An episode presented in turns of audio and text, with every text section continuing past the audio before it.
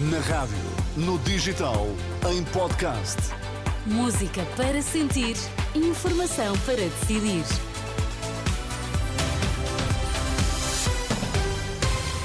Atualizamos agora toda a informação na Renascença e começamos pelos títulos em destaque. Boa noite. Pedro Nuno Santos critica Montenegro pela falta de ambição no setor da economia. Chega, desafia a direita a fazer um pacto para a imigração.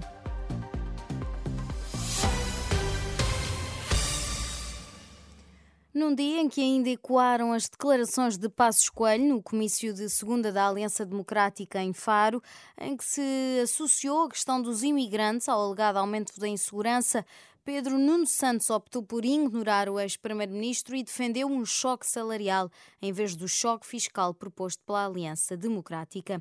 Na última noite, num comício no Fórum Machico, na Madeira, o líder do PS assumiu que quer rever em alta o acordo de rendimentos assinado por António Costa e criticou Montenegro pelo que considera ser a falta de ambição para aumentar salários. Na realidade, a economia tem crescido até a um ritmo superior ao que está no acordo de rendimentos. Nós queremos revê-lo queremos revê-lo em alta.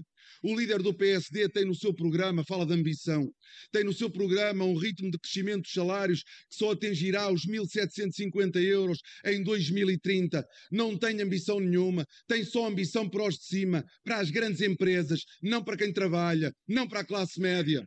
Choque salarial no salário mínimo, no salário médio e na administração pública. Nós temos que continuar a fazer um esforço para valorizar quem trabalha no Estado, Nesta ação de campanha na Madeira, o líder socialista regressou ao tema das pensões, acusando o PSD de não ser credível quando fala de pensionistas. Eles não são credíveis. Eles falam em reconciliar-se com os mais velhos, eles sabem bem porque é que têm de se reconciliar com os mais velhos, porque foi exatamente a parte do povo português mais maltratado durante os seus governos. Só que os mais velhos, os idosos dos nossos países, os nossos reformados, não se esquecem, nunca se esquecerão da forma como foram tratados.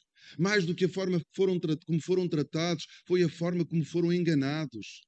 O líder socialista terminou esta terça o périplo, aliás, o périplo pelas regiões autónomas e regressa esta quarta ao continente, onde vai ter ações de campanha em Leiria e em Santarém. O Chega propõe aos partidos de direita um pacto de imigração e defende que as pessoas que não sabem os mínimos da língua portuguesa não podem obter nacionalidade.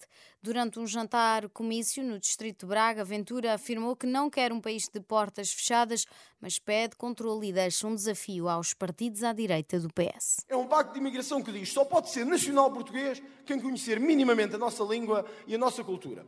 Só pode ficar em Portugal o imigrante que não cometer crimes e, se cometer crimes, será expulso. Só pode receber subsídios em Portugal o imigrante que, ao fim de cinco anos, tenha contribuído para a nossa segurança social.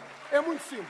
Declarações de André Ventura no final do jantar comício em Balazar, Conselho de Guimarães, Distrito de Braga. Esta quarta-feira a caravana do Chega vai estar em Viana do Castelo e depois em Vila Real.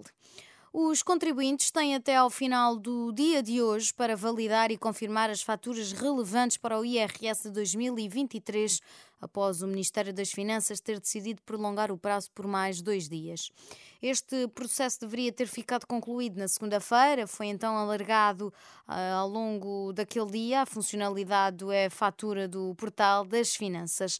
Num comunicado em que anuncia o prolongamento do prazo até esta quarta-feira, o secretário de Estado dos Assuntos Fiscais, Nuno Santos Félix, refere que este também se aplica à validação das faturas quando efetuada através da aplicação, que para o efeito foi alvo de alterações técnicas.